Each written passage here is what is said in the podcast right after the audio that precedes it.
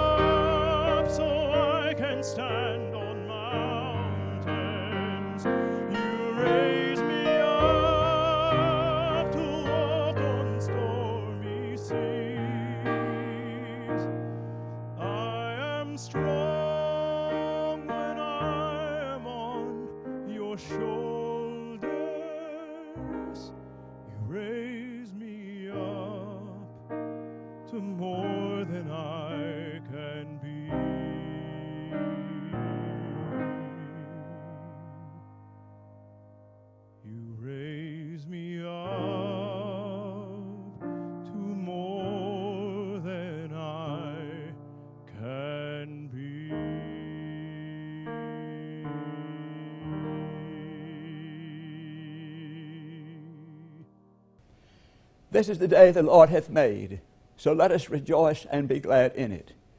It's not just the good days, it's every day.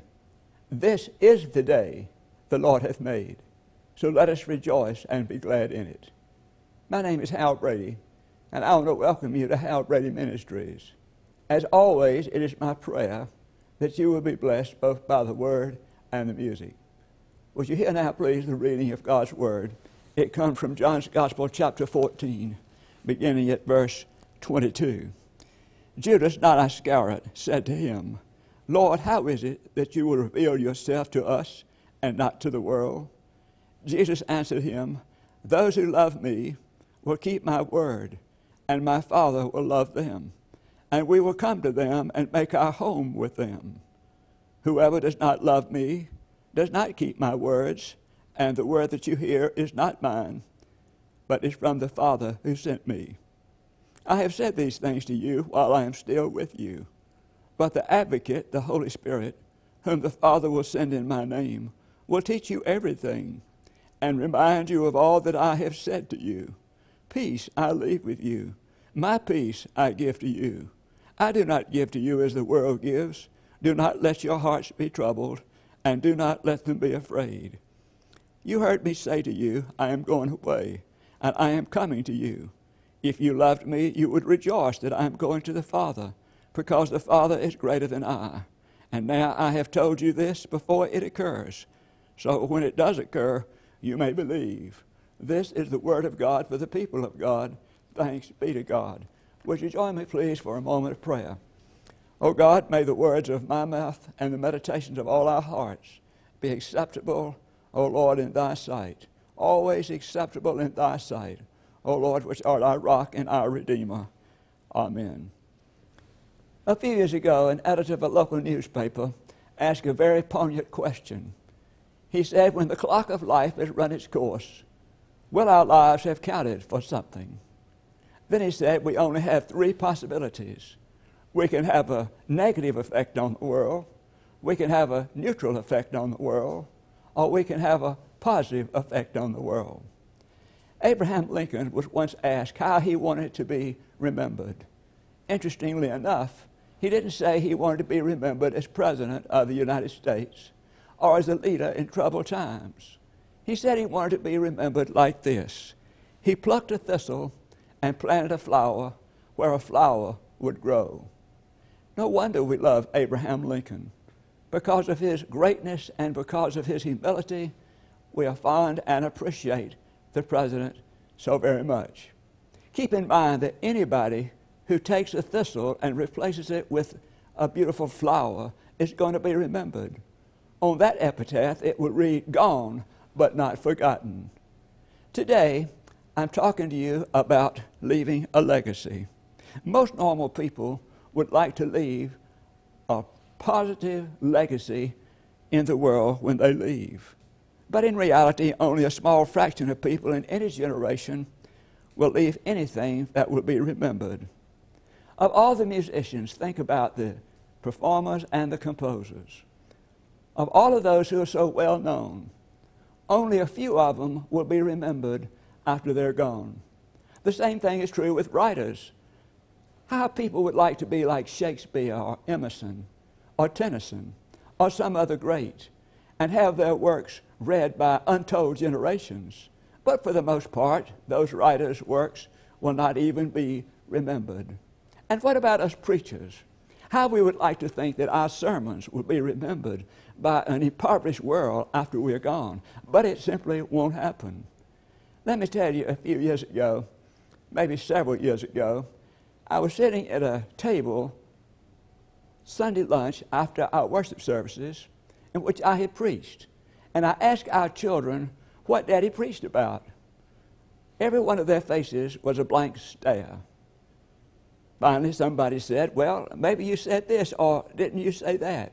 I'll tell you, I stopped doing that very shortly simply because of being incriminated. So I refused to do that too much longer. Keep in mind that our sermons will not be remembered because they speak to specific times and specific situations. And no matter how much we would like them to be remembered, they won't be remembered. And it's not good or bad, it's just normal.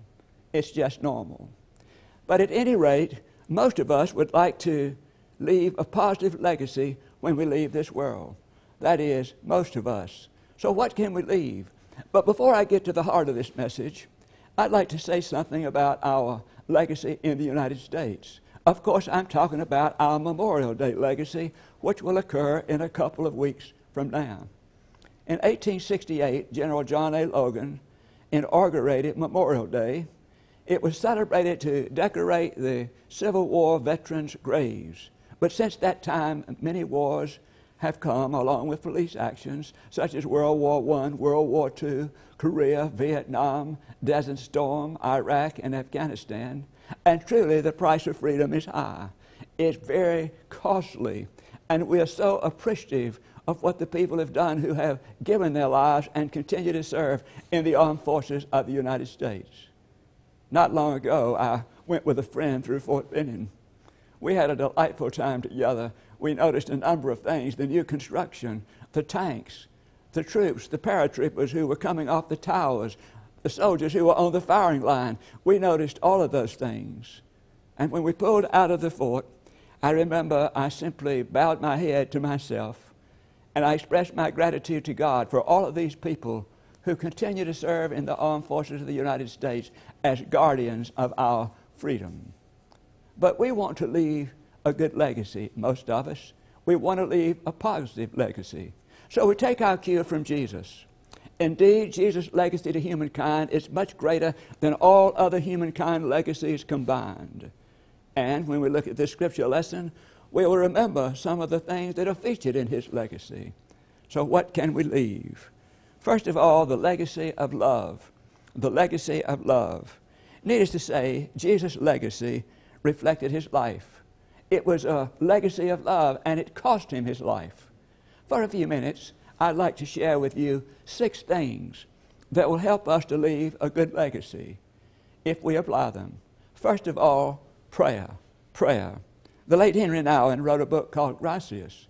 It was his journal stories through Latin America. This is what he said concerning his daily devotional practice. Without this one hour a day for God, my life loses its coherency, and I start experiencing my days as a series of random incidents and accidents. If we daily reach out to God, we will not grow careless in our lives. So, what kind of legacy are we going to leave? Well, whatever kind of legacy I leave, I hope at least it's connected up to some kind of devotional living. And then, secondly, involvement if we're going to leave a good legacy, we're going to have to get involved and stay involved. Someone said, whatever you do and wherever you go, be all there. Be all there. If you believe what you're doing is in the will of God, live your life to the hilt. If you're in business, go for it. If you're having a child, have a party. If you're where your daughter's getting married, let it go. Live to a hilt everything you believe to be in the will of God. Stay involved. Stay involved. Get involved. Stay involved. And then the third thing that will make a good legacy is humility. Douglas Southall Freeman, when he concluded his uh, four volume work on General Robert E. Lee, he told this story. He said General Lee was older now, he was feeble. As a matter of fact, he was at the point of death. He said a, a young lady came in with a baby, and she came to the general, and he reached out for the baby, and she trusted his strength. She let him hold the baby. He looked at the baby and looked at her and said, Be sure and help him to deny himself. You know, prideful people are not remembered too much. Nobody remembers people full of pride, but people who are humble are remembered. We remember those people and we are grateful for them. For instance, Moses. Moses was a humble character. Moses never did focus on his reports of his activities. He never ran out and got a newspaper to see what he had achieved yesterday. He was a humble figure and therefore one we remember. And then the fourth thing that makes a good legacy is perspective. Perspective.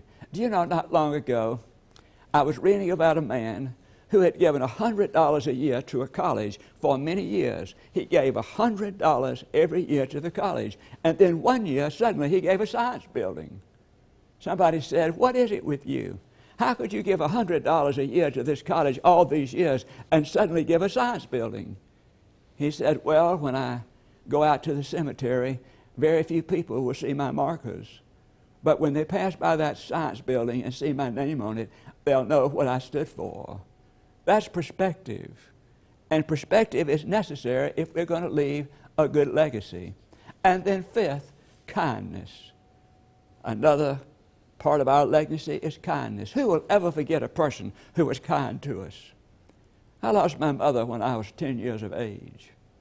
There was a couple living next door to us. They didn't have any children, but they were always there for me. They took me out for supper, they took me to movies, he took me hunting. They played football with me in the yard. Both of these people, Marion and Jack Davis, have now entered the Father's house. But do you think I'll ever forget them? Not a chance. Why? Because they were kind to me. Kindness means many things. It's how we act with a stranger, it's how we act with a friend, it's how we act to nurses and doctors and teachers, it's how we act to television technicians, it's how we act to anybody. It's how we drive our automobiles.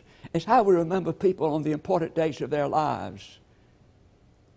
It's how we have a little more patience when we need it at every phase in our lives. How we have a little more patience. And then love. Love. The last thing that's a part of this legacy is love. Love was the primary thing Jesus left us in the legacy he left us. What did he leave us? He left us the love of the Heavenly Father. I'm talking about this love that's going to last when all the prejudice and hatred of the world is subdued and over. This love of God will still be there. This is the legacy Jesus gave us. Now, if Jesus gave us this kind of legacy, then we ourselves should be giving this kind of legacy as well. You know, there was a movie made in 1982, and it was a real hit. Do you remember the movie? It was E.T. E.T. was an odd looking little thing that was left by a spaceship that had to leave the Earth in a hurry. Well, there was a little boy named Elliot. Elliot determined he was going to befriend E.T., even when others were going to call out the army and the detoxification units. But he did befriend E.T., and they developed something of a love affair. But then we saw in the movie there was a time when this doctor scientist was looking at E.T. He was at the point of death. He looked at E.T. and he looked at Elliot, who was crying. And he turned to Elliot and he said, I'm glad he met you first. I'm glad he met you first. You see what he was talking about? He was talking about love. Love is the legacy Jesus left us, and love is the legacy Jesus wants us to leave others. And then, secondly, the legacy of the Spirit. The strangest aspect of the legacy of Jesus is the legacy of the Spirit. How do we describe this gift? Listen specifically to our text. Jesus said, I have said these things to you while I am still with you. But the advocate, the Holy Spirit, whom the Father will send in my name, will teach you everything and remind you of all that I have said to you. Jesus said the gift of the Spirit is going to teach us everything. Let me tell you something everything. That sounds good to me, somebody who struggled with botany in college. That sounds good to me. He's going to leave us everything. What an outstanding legacy that is. So, this legacy is the legacy of teaching. Primarily, it's a legacy of teaching about Jesus Christ in the New Testament. It's primarily a teaching about Jesus Christ, what he said and how he lived and how he died and how he was born again and how he was resurrected. How do we know about this legacy? To help us understand this legacy, we would need to read the Bible. The Bible is a place where we meditate on the Scriptures. We meditate on the Scriptures.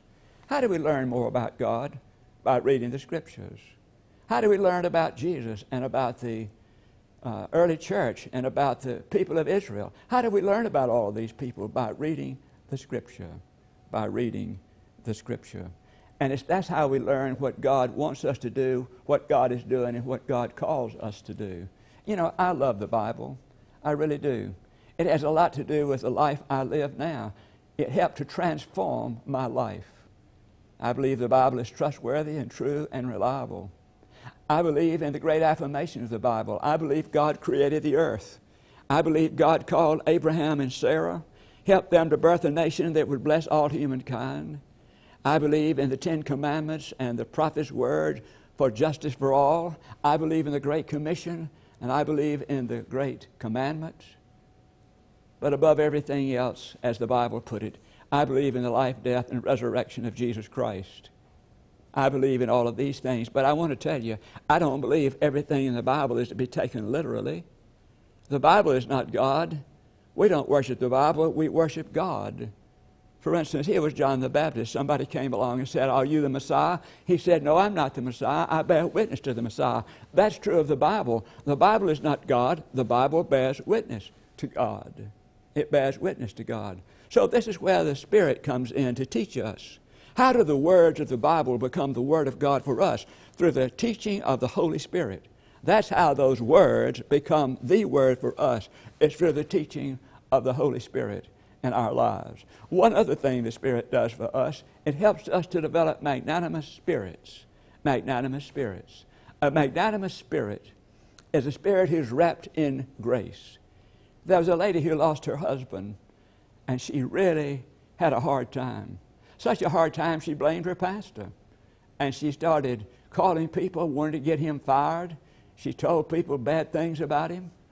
But then he was kind to her all the time. But then came the time when she moved to another city. She joined another church. She got close to God in that church. She was in a very wonderful Sunday school class. She prayed a lot, and then God spoke to her and called her attention to her sin.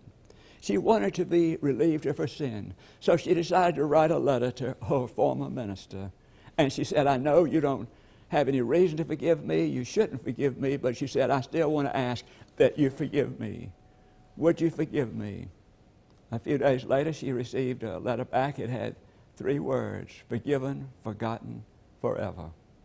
Did you hear that? Forgiven, forgotten, and forever. That is a magnanimous spirit, and that is the gift of the Spirit to each of us. And then, thirdly, there is the legacy of peace. The legacy of peace. Let not your hearts be troubled, neither let them be afraid. We're talking about Jesus' peace here. It's the peace that He gives us. So, how can we define that peace? What kind of peace did the Son of God leave to us? It is a supernatural peace. It is the peace that enabled Jesus to be in control of himself as he stood before the authorities who accused him. It is the peace that enabled him to trudge along when he was carrying the cross toward Golgotha, when the crowds jeered him, when the soldiers mishandled him. It was that kind of peace that he had during that time. Paul describes this peace this way in Philippians. And the peace of God, which surpasses all understanding, will guard your hearts and your minds in Christ Jesus. Peace, then, is the deep sense that God is in charge of our lives, that our lives belong to Him, that He's working for our best, even when we cannot understand it at that exact moment. So, how do we stay open to God's peace? How do we stay open to God's peace? I want to give you a few suggestions. First, keep our minds stayed on Him. In Isaiah chapter 26, verse 3, we read these words Thou dost keep him in perfect peace, whose mind is stayed on thee. We will never find perfect peace until we consistently involve ourselves in the Spirit of God. Secondly, trust in God. Isaiah continued, listen, trust in the Lord forever. He is an everlasting rock. Do you know what trust means in Hebrew? It means lean on Him. And so we have faith plus hope equals trust.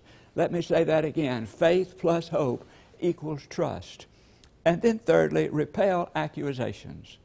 I don't know what you call the evil one, and it doesn't really matter to me what you call him. All I know is he continually brings up things that we've done in the past that we can't do anything about now. So I'm saying to you, repel the accusation. And when you do, God says, the God of peace, the peace that surpasses all understanding, will guard your hearts and your minds. And then surrender animosity. Another ploy of the evil one is he keeps bringing up discord between us and our neighbors. That will always destroy our peace. But then Paul had an answer for that. What did he say? Think on these things, he said. I'm talking about things that are pure and good and lovely and trustworthy. Think on these things. And then he said, The God of peace will guard your hearts. And then finally, release anxiety. Paul has an answer for that. He says, Do not worry about anything, but in everything by prayer with supplication, let thanksgiving offer your things to God. And then he told of the peace of God that passes all understanding that will guard our hearts and our minds. I read about a boy whose mother had given him a ring. A couple of years later, she died. Well, the ring became even more precious to him. One day he lost the ring and he entered a panic state.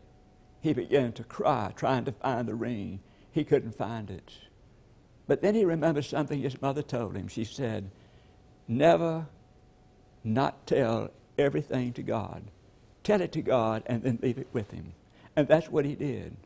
All the time, the older brother was watching this, getting some kind of joy over the suffering of the younger brother.